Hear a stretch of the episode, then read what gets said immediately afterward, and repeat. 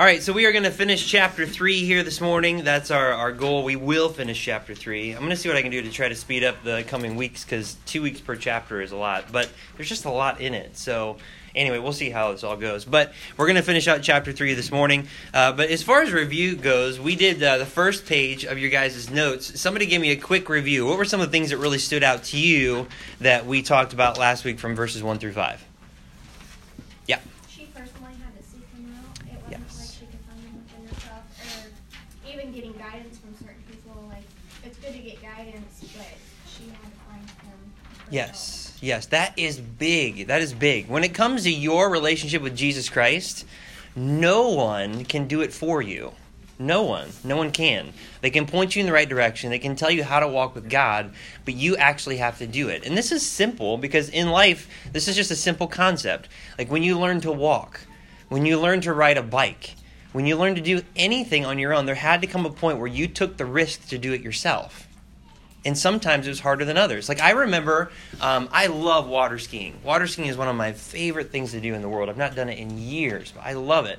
I remember when I was 10 years old when I first started, um, there was a guy who's a family friend, and he's also my doctor. He's actually retiring this year. I need to find a new doctor. That's a whole other mess. So anyway, uh, but he taught me how to ski when I was 10 years old. He took us out on, I think it was like uh, West Branch, um, and and then we would later go to Clarion River over in Pennsylvania, which is incredible, incredible skiing over in Clarion River. I love it.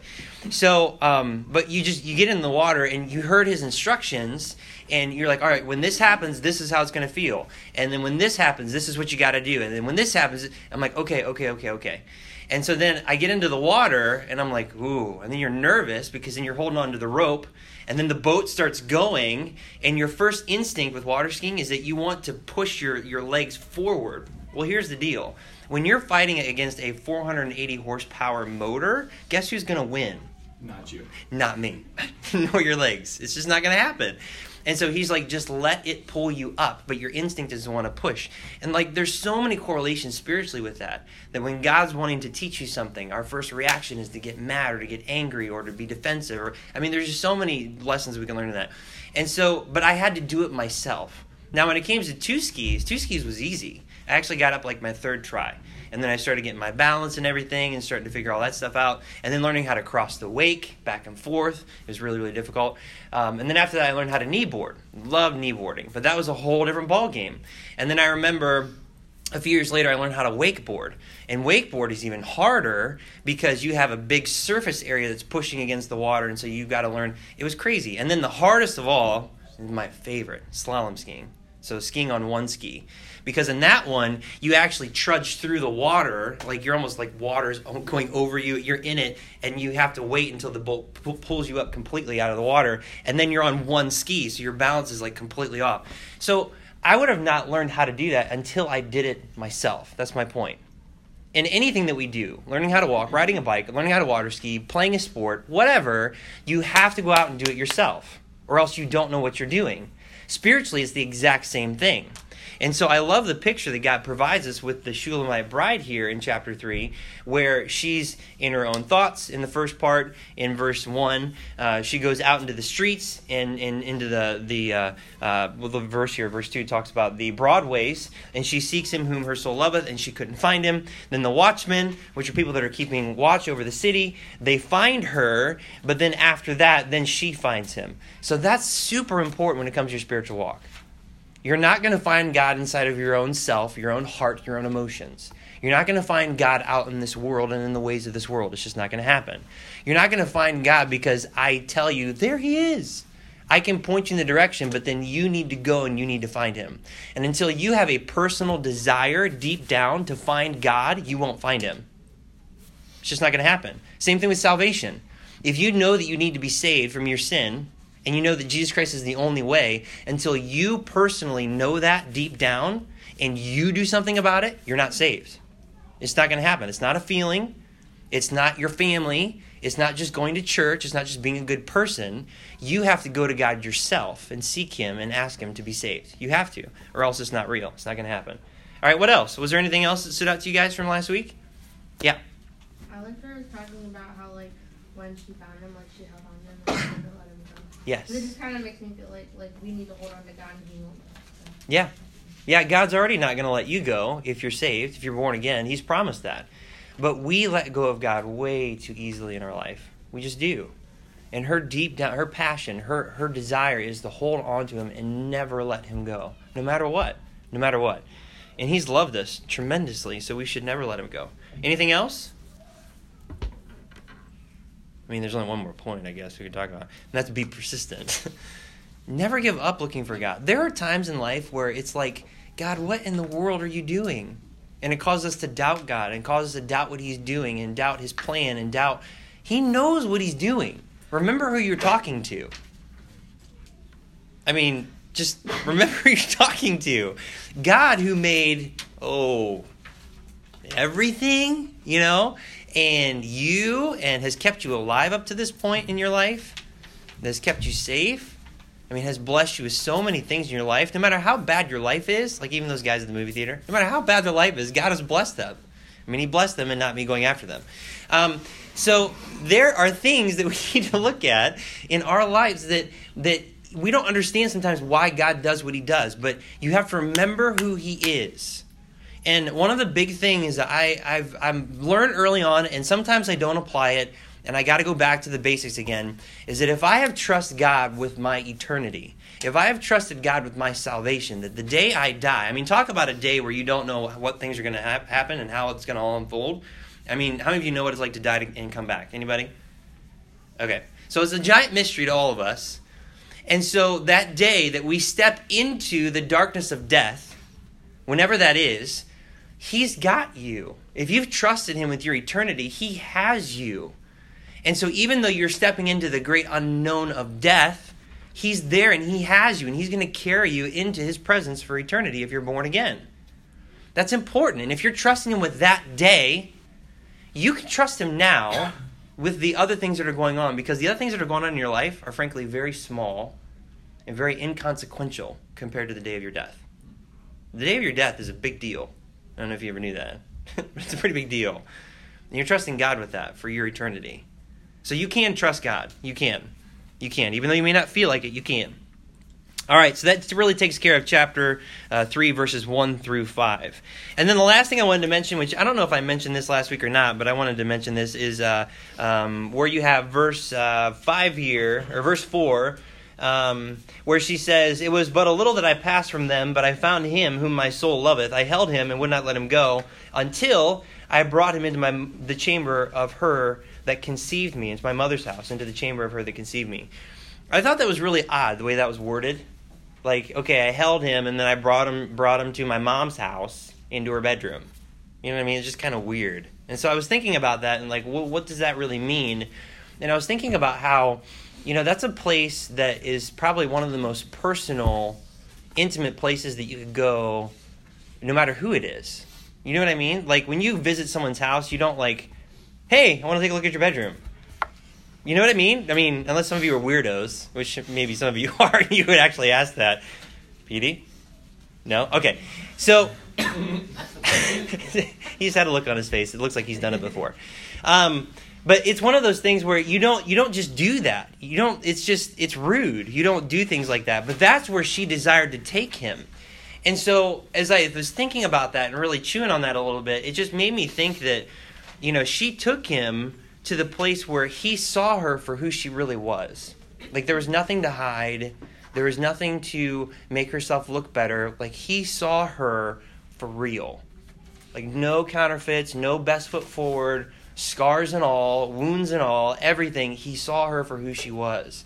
That's Jesus Christ. I mean, some people think that you need to, in order to walk with God, you've got to be like righteous. Are you kidding? I'm not righteous, but I walk with God. No, it's not a requirement to walk with God. You know what's a requirement to walk with God? Humility.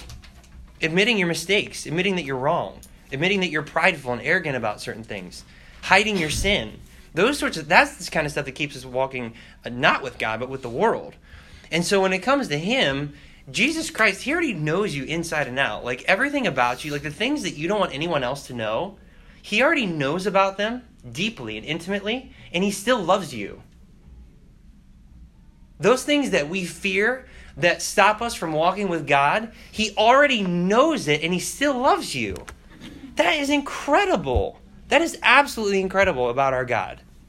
And that makes me want to walk with him because why does he love me like that? I mean, I know me and I know who I am and I know my flaws and I know my mistakes and I know my thoughts and I know my bad decisions in my life and yet he still loves me. That's amazing to me. That's amazing to me. And that's why she sought him so diligently and when she found him she would not let him go because there's no one's going to love her like that. No one. Absolutely astounding. I love it. All right, so verses 6 through 11. So, verses 6 through 11, this is going to be more doctrinal, but I wanted to show you guys this because this is amazing. Absolutely amazing. Um, so, these are going to be some doctrinal applications, uh, more around the second coming of Christ, um, a little bit with the rapture, but mostly the second coming of Christ. But I wanted to show you some of these pictures because it's pretty amazing, and it makes me love the Bible even more. So, I hope that this morning this really makes you love the Bible as well. All right, so the bride speaks of the bridegroom's arrival. And uh, we'll take this verse by verse all the way through. So, verse 6, verse 6. Who is this that cometh out of the wilderness like pillars of smoke, perfumed with myrrh and frankincense, with all powders of the merchant? Okay, so what's interesting is that when you do a study on this, you have the first thing that you notice is the word. What's the first word you notice coming into this? Wilderness cometh out of the wilderness. Now, when you think of the wilderness, what do you think of? The woods. The woods is. Brian Regan, he's a great comedian. Bear in the woodsin. All right. So, in the wood it is. In The wood it is. All right, never mind. Okay, so. all over their head right now. I love it. I love it. He's hilarious. All right, so anyway, wilderness. So, you got the woods, you got the outdoors. What else we got biblically? Yeah, a barren place in the Bible. Desert, which is, come on, Exodus.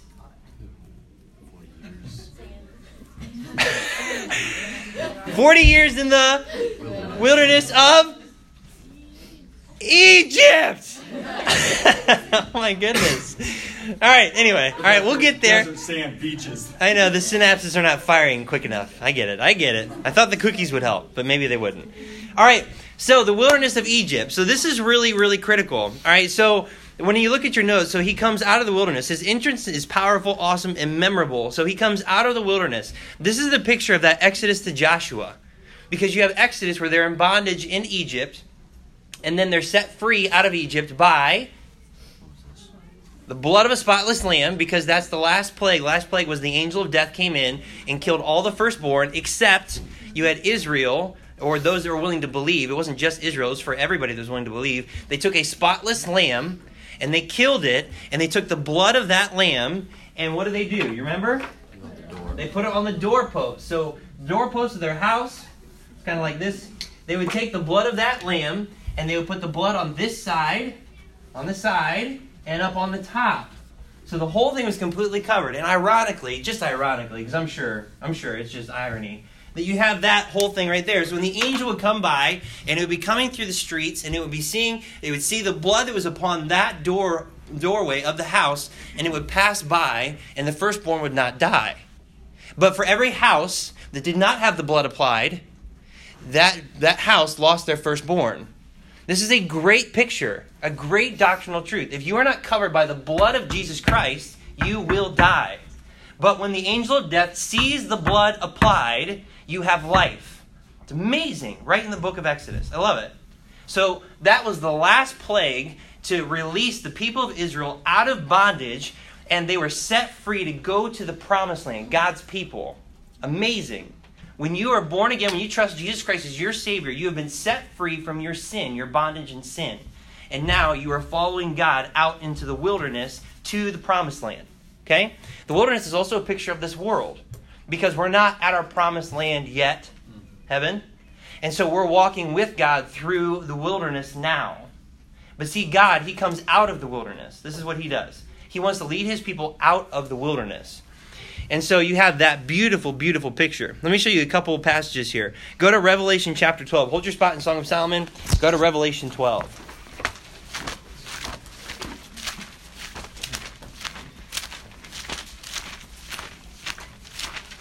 And while we're going to Revelation 12, can I get someone to go to uh, Jeremiah 2 2? Kent, you got that one. Jeremiah 2 2. So Revelation 12. So during the tribulation, Revelation chapter 12. So we're already out of here at this point in the game because the rapture takes place first, and then you have the seven year tribulation that's going to happen on the earth, and it's going to be absolutely terrible. And the focus is going to be the nation of Israel again. The Antichrist is going to wipe out the nation of Israel. That's his desire. And so, what happens here in chapter 12 is that God gives us a great picture of what's going on during the tribulation and the Antichrist, the devil's desire to destroy the nation of Israel. Now, take a look at verse uh, 1. And there appeared a great wonder in heaven, a woman clothed with the sun, and the moon under her feet, and upon her head a crown of twelve stars. And she, being with child, cried, travailing in birth, and pained to be delivered. Now, when you study out that woman, that is the nation of Israel.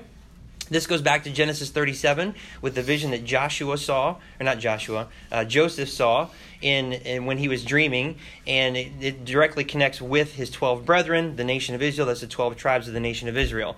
And so now she's with child, she's travailing in birth, and pain to be delivered. And there appeared another wonder in heaven, and behold, a great red dragon. Study that out. That is the devil is from Psalm 74, Revelation uh, 12, Isaiah 27, Job 41. Great red dragon, having seven heads and ten horns and seven crowns upon his head, and his tail drew the third part of the stars of heaven and did cast them to the earth. So this is the verse that talks about how he takes the third of the angelic host with him in his rebellion early on. And the dragon stood before the woman, which was ready to be delivered, for devour her child as soon as it was born. And she brought forth a man child who was to rule all nations with a rod of iron. That is Jesus Christ. That is a direct reference to the prophecy back in Isaiah about how he is to rule all nations with a rod of iron. And her child was caught up unto God, that's his ascension up into heaven in Acts chapter 1, and to his throne. And then look at this. And the woman, Israel, fled into the wilderness where she hath a place prepared of God, that they should feed her there a thousand two hundred and three score days. And there was war in heaven, and Michael and his angels fought against the dragon, and the dragon fought against his angels and prevailed not. Okay, so during the tribulation, this is this is critical for you to understand how things are going in the last days. During the tribulation, the nation of Israel is going to be attacked. This persecution began early, early on, before Jesus was even born. And then once Jesus was born, it was the devil's desire to destroy Christ. That's why he put him up on a cross. But the pride of the devil didn't realize that putting Jesus up on a cross was actually the one thing that was going to set God's people free and actually seal his fate. He didn't know that because he was blind through his pride. So, what happened after that is that you had this parenthesis period because the Israelites just completely rejected Jesus even after he rose again from the dead. But Israel's going to be brought back on the scene. But that's why throughout history, since 30 AD on, Till now, the Jews have been persecuted to no end, and they have been tried to be killed and, and extinguished from nation after nation after nation after nation after nation. It is not a coincidence that the people hate the Jews. It is not a coincidence. That is the way of this world, the wilderness, trying to destroy God from fulfilling his promises in Revelation. But the evidence that the Jew exists and they have their own nation back today is proof that God exists. It is proof because no nation ever before has been completely wiped out and then brought back together and then given their own land again. That has never happened in the history of mankind, ever. Only God does stuff like that because he has prophecies that he needs to fulfill, that he promised the nation of Israel. So, this woman, during the, the seven years of tribulation, is going to be the focus of the devil and of the Antichrist, and he's going to want to wipe him out, wipe him out, wipe him out. Now, during this time, it says there's a place out in the wilderness, ironically, probably the same place that they wandered for 40 years, that they're going to go to, that God's going to supernaturally protect them from the Antichrist. He's not going to be able to find them, He's not going to be able to touch them, He's not going to be able to hurt them. And God's going to feed them and take care of them and sustain them for seven years until the whole thing's over. And then when Jesus Christ shows up, guess where he shows up first? The wilderness and then he leads his people from the wilderness back into the promised land. The same path that Joshua took in the book of Joshua, where he conquered Jericho, Ai, and he kept going all the way from city to city, is the same path that Jesus Christ is going to take when he comes back at his second coming to take over everything. It's absolutely amazing when you study it out. All right, I love the Bible, it's fantastic. So that is where God goes. That's where he comes out of. So this is a picture of the second coming of Christ. Listen to Jeremiah 2 2. Go and cry in the ears of Jerusalem, saying, Thus saith the Lord, I remember thee, the kindness of thy youth, the love of thine espousals, when thou wentest after me in the wilderness, in a land that was not sown. The love of thine espousals. That's like the first day that they were married unto God. Where did that take place? In the wilderness. It took place in the wilderness. So it's kind of weird to think about it this way, but the nation of Israel, when they were married unto God the Father back in Exodus, their honeymoon was in the wilderness. Sure.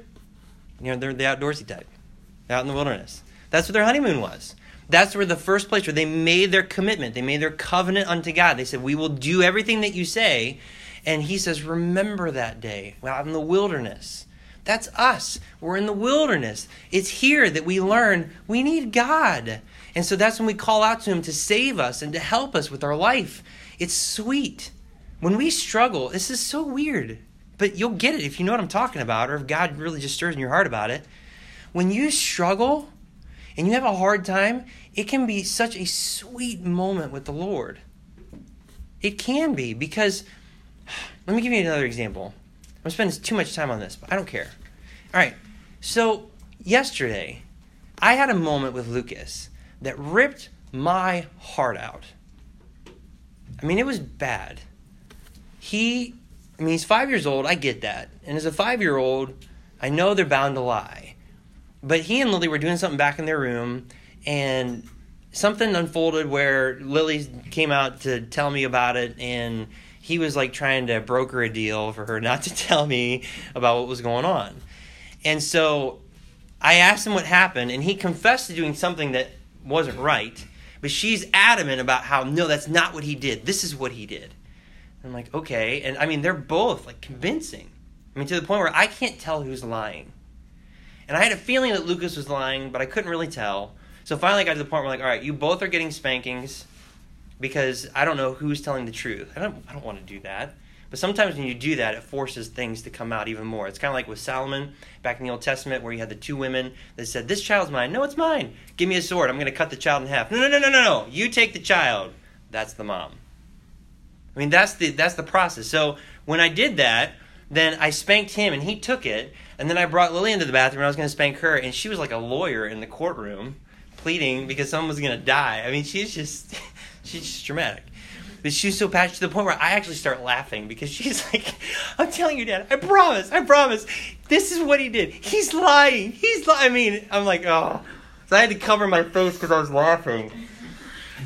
And so then I'm like, all right. So I brought Lucas back in. And as I'm working out the whole situation, he's still sticking true to it. And so I finally I pulled in the God card. And I'm like, all right, if God showed up right now and he asked, because he already knows who's lying and who's telling the truth, what would you say? And then he still held to it. And I'm like, man. And so I'm like, all right, the only thing I can do in this circumstance is I'm like, all right, here's the deal. We're done with this. We're not going to talk about it anymore, but God knows who's lying. And I'm telling you, you better be scared because God is not going to let you get away with it, which is true. It's biblical. God is not going to let you get away with it. It's going to catch up to you at one point or another, and you better be scared to death about it. And so then, you know, we kept going on about our day. Lucas and Lily go back to their room, and I find out later that they were talking to each other about the circumstance. Come out into the kitchen, and Lily's like, Lucas, you should really tell Dad. And he's like, I said I would, and he's whispering in her ear, I said I would tell him tonight. And she's like, No, you just need to tell him now. And I'm hearing this whole thing. And then he's like, I don't want to talk about it anymore. That's what he says. I don't. I don't want to talk about it anymore. and then I'm like, all right, that's it. I'm done. And so I pull Lucas into the bathroom, and I'm like, you're lying. I know you're lying. I know you are, and it's terrible. And I can't believe you lied to me. And I push him and push him and push him. And then finally, he's like, okay, I lied. And he was in tears, and then I was in tears because my boy lying to me like that. I mean, it was terrible. It hurt me because I always want him to tell me the truth because in my life, I've hid stuff in my life and I've hid sin in my life and it's got me in big trouble and I don't want my son to do the same thing that I've done. So I'm crying in the bathroom. He's crying in the bathroom. And I'm like, all right, so here's the deal. And I'm holding him and I'm rocking him and I'm kissing his head. I'm like, and I told him I always love him. I said, but here's the deal. I'm going to have to give you three spankings. I said it's even worse now because there was one, but you you lied and you still held to it, and it got to this point. So I have to make it worse. There's consequences. So I got to give you three, and I'm taking away your smartwatch. And that's like, no. And I'm hearing this whole thing. And so then I'm like, all right, that's it. I'm done. And so I pull Lucas into the bathroom, and I'm like, and I told him I always love him. I said it's even worse now because there was one, but you you lied and you still held to it, and it got to this point. So I have to make it worse. There's consequences. I got to give you three, and I'm taking away your smartwatch. And that's like, no. no. and but he understood and he did it. And then I he and I prayed. I prayed for him, and then he prayed and, and asked God to help him obey. And and it ended really really sweet. And it ended up being a sweet moment that actually drew us closer instead of driving us farther away. And that's what it's like with God. If we would be willing to humble ourselves, that's Him. Is that He just, sometimes God is hard on us because we're not willing to break. We're not willing to just, you're right, God, I'm wrong. And then when that happens, it's like, ah, finally, now come here. That's what it's like with God. But we're so stupid and stubborn that we just hold on to this trash in our life that we know God doesn't approve of. Why? Why? Some of you guys, your life is hard because you hold on to stuff like that. And God is trying to get you to break down, to let it go, and to admit that you're wrong. That's the nation of Israel. All right. So he comes out of the wilderness, and then there's like pillars of smoke. I'm going to try to get through this. You're going to have to look up some of these references later. But like pillars of smoke. Now, this is really cool. In Exodus 13, uh, God showed up for the nation of Israel in two forms. You remember what they were? Yep. You had the cloud of smoke and the pillar of fire. And so what happens is is that both in both circumstances seem like pillars because even with in Exodus 13 this is where uh, Egypt is driving after the Israelites after they let them go and Pharaoh ends up repenting and he's like no I want to go and let's bring them back into bondage. Well God shows up because Israel is now against the Red Sea which you know when you take a look at that you have like the Red Sea this way so Israel is going this way and so then you have Egypt that they're coming up behind.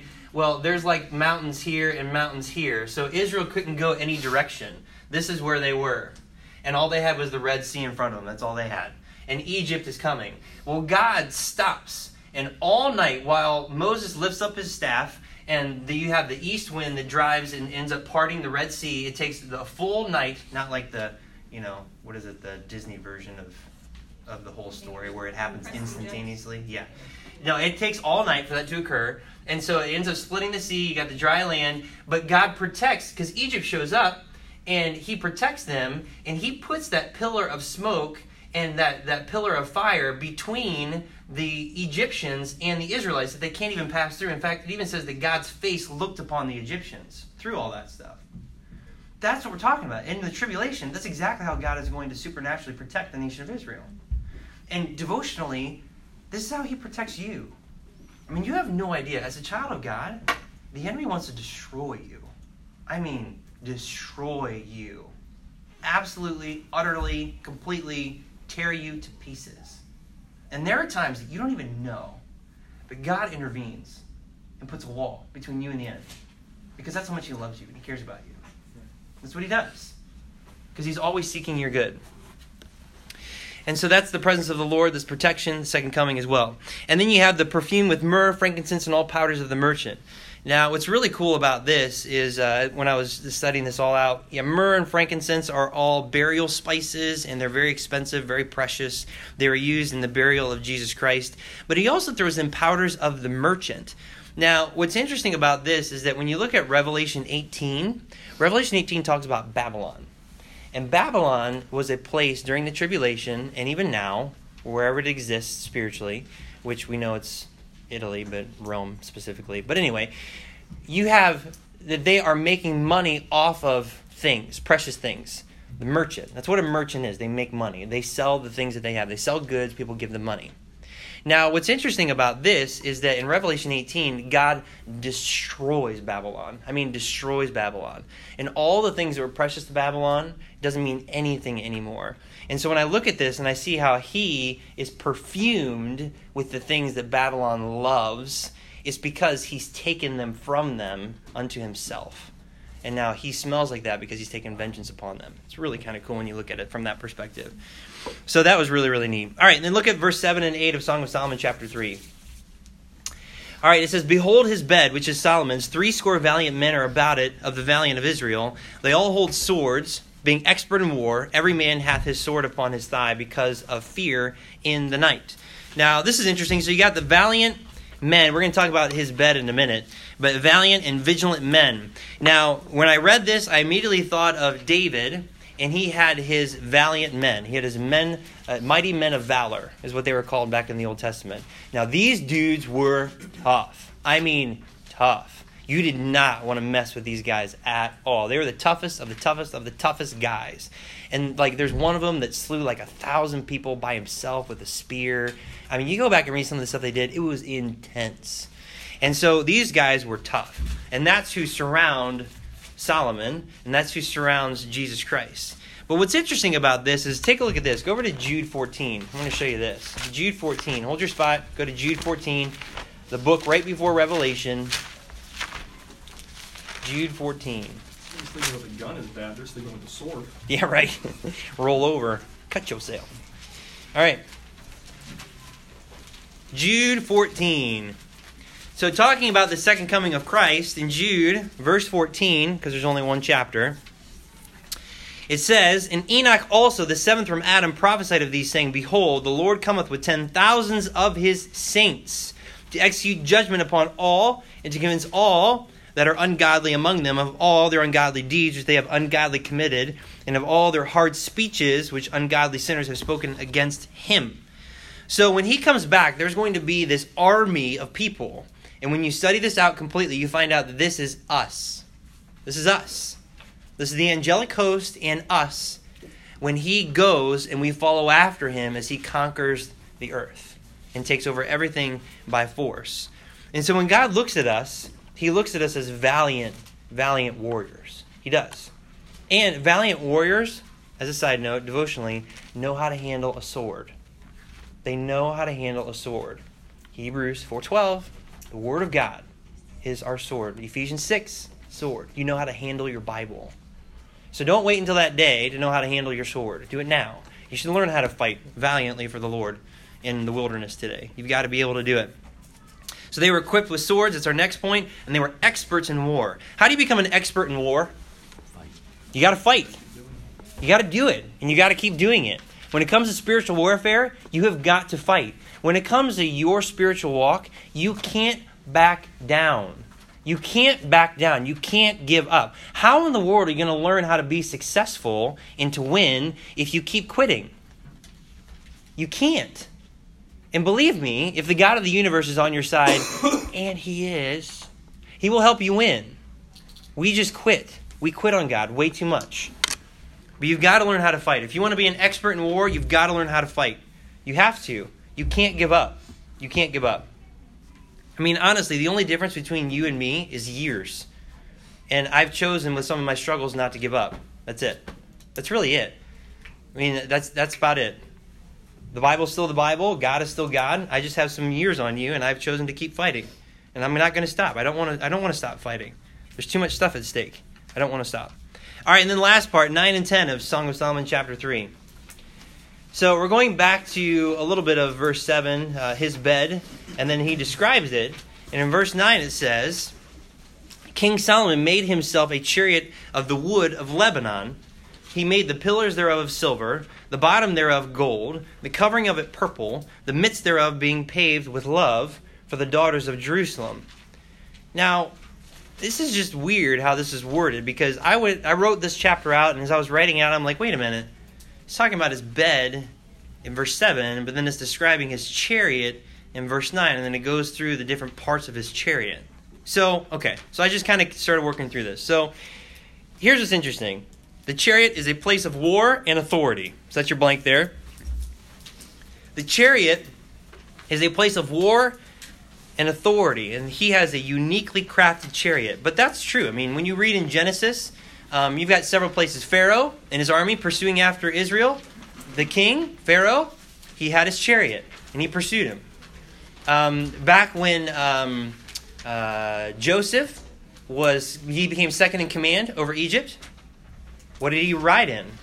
A chariot. And he was given the clothes of the king, and it was a symbol of authority. Okay? So that picture is very, very clear in Scripture. Now let's keep going. It was made of the wood of Lebanon. And this is literally means strength. Lebanon. when you read passages in Second Chronicles 2 and Psalm 29, this wood of Lebanon, they talk about the cedars of Lebanon. The cedars of Lebanon was just, it was intense wood. It was like some of the best wood you could possibly get. It was the wood from which the temple was made. Um, there's other woods in the forest of Lebanon that they made the musical instruments for the temple and everything. So God used the best of the best. And the cedars were super duper strong. So strength. So it's a place of authority. It's made of strong wood. Pillars of silver. So silver, according to Psalm 12, 6 and 7 and 6610, is the word of God. It's the word of God. It's a, it's a symbol of the Bible because the Bible is purified as silver seven times in Psalm 12, 6 and 7. The bottom of it is gold, and gold, according to 1 Peter chapter 1 and Hebrews 12, is faith. It's faith. The covering of it is purple, and that means royalty. And that was commonly known. It was the most expensive fabric that you could buy because of the dye that was used to make it purple. And only kings wore it. And Jesus was, was arrayed with a robe that was purple before his death. In the midst thereof being paved with love. Love. What? Like, he just kind of throws it in there. Love. That's the gospel. That's the gospel. And it was made by his own hand. So I hope you guys are piecing this all, all together. This is absolutely amazing. The place where God rides, the place where he lives and he makes his way, that he wars in, that he is celebrated, that his authority is seen on display, is the gospel. It's the word of God, faith, royalty. It's every, and it was made by his own hand. Jesus Christ himself was the one that died for us. It wasn't some crazy thing that someone else fabricated. God did it by his own hand. And so then his chariot is also his bed, and that's the last point here. Now, what in the world? Like, I was thinking about this and thinking about this and thinking about this. Like, okay, so his bed, valiant men chariot. What? And then as I was thinking about this, thinking about it, look, look at it this way from this perspective. The place of rest and peace cannot come without war. It can't. There's no way. God had to fight on your behalf to give you salvation. He had to. He had to fight for you. This is what he chose to do. Going back to the cross from the very beginning. Going back to the cross from the very beginning, he had to fight and die for you, for you to have rest and peace. So that same place that he fought for you, the gospel, is the same place that you can rest with him. Daily, every day. Beautiful picture. Beautiful picture.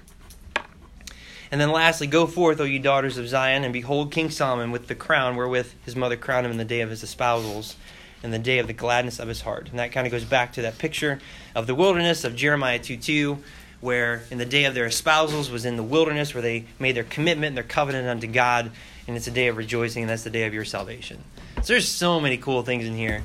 that I wish we could spend more time on it. But you can dive into some of these details later. But this is absolutely astounding. The picture of Jesus Christ and his second coming, and even a little bit of his first coming, too. All right, cool. So that puts us at the end of chapter 3. We'll start on chapter 4 next week. And then this Wednesday, we're going to do something different. I thought we were going to finish with the charismatic stuff, but we're actually going to do it again. Um, I would like to go through 1 Corinthians 14, just step through that chapter, because that's the chapter that all charismatics use to defend their doctrines on speaking in tongues. Um, and it's something that you guys, you guys are going to need to know really, really well. So we're just going to step through it, and if you have any questions, you guys can ask it as we go through it, and that's what we're going to do this Wednesday, and then we'll do Islam the following week. So, all right. questions in tongues. Yeah, totally English tongues. Okay. Yeah, yeah, maybe some Spanish. We'll see. Okay. All right, let's pray. God, thank you once again for our time this morning. Thank you for your word. It really does meet all of our needs. And uh, thank you for loving us the way you do and never giving up on us and um, just being so sweet and so kind. And I just pray, God, that we would just be humble. Um, it's, it's hard to do sometimes, but it is so necessary. And so I pray that you would um, just keep loving us and just thank you for your goodness and, and just how, how gentle you are with us at times and even times where we need to be broken. I know that it's it's always been for my good, and that's my testimony in my life. So I pray that no matter what's going on in anyone's life here in this room, that you would uh, just let them know how much you care for them and how deeply you care for them, and how you will never give up on them. So thank you, God. We love you. We love you very much. Thank you for loving us. We pray these things in Jesus' name. Amen.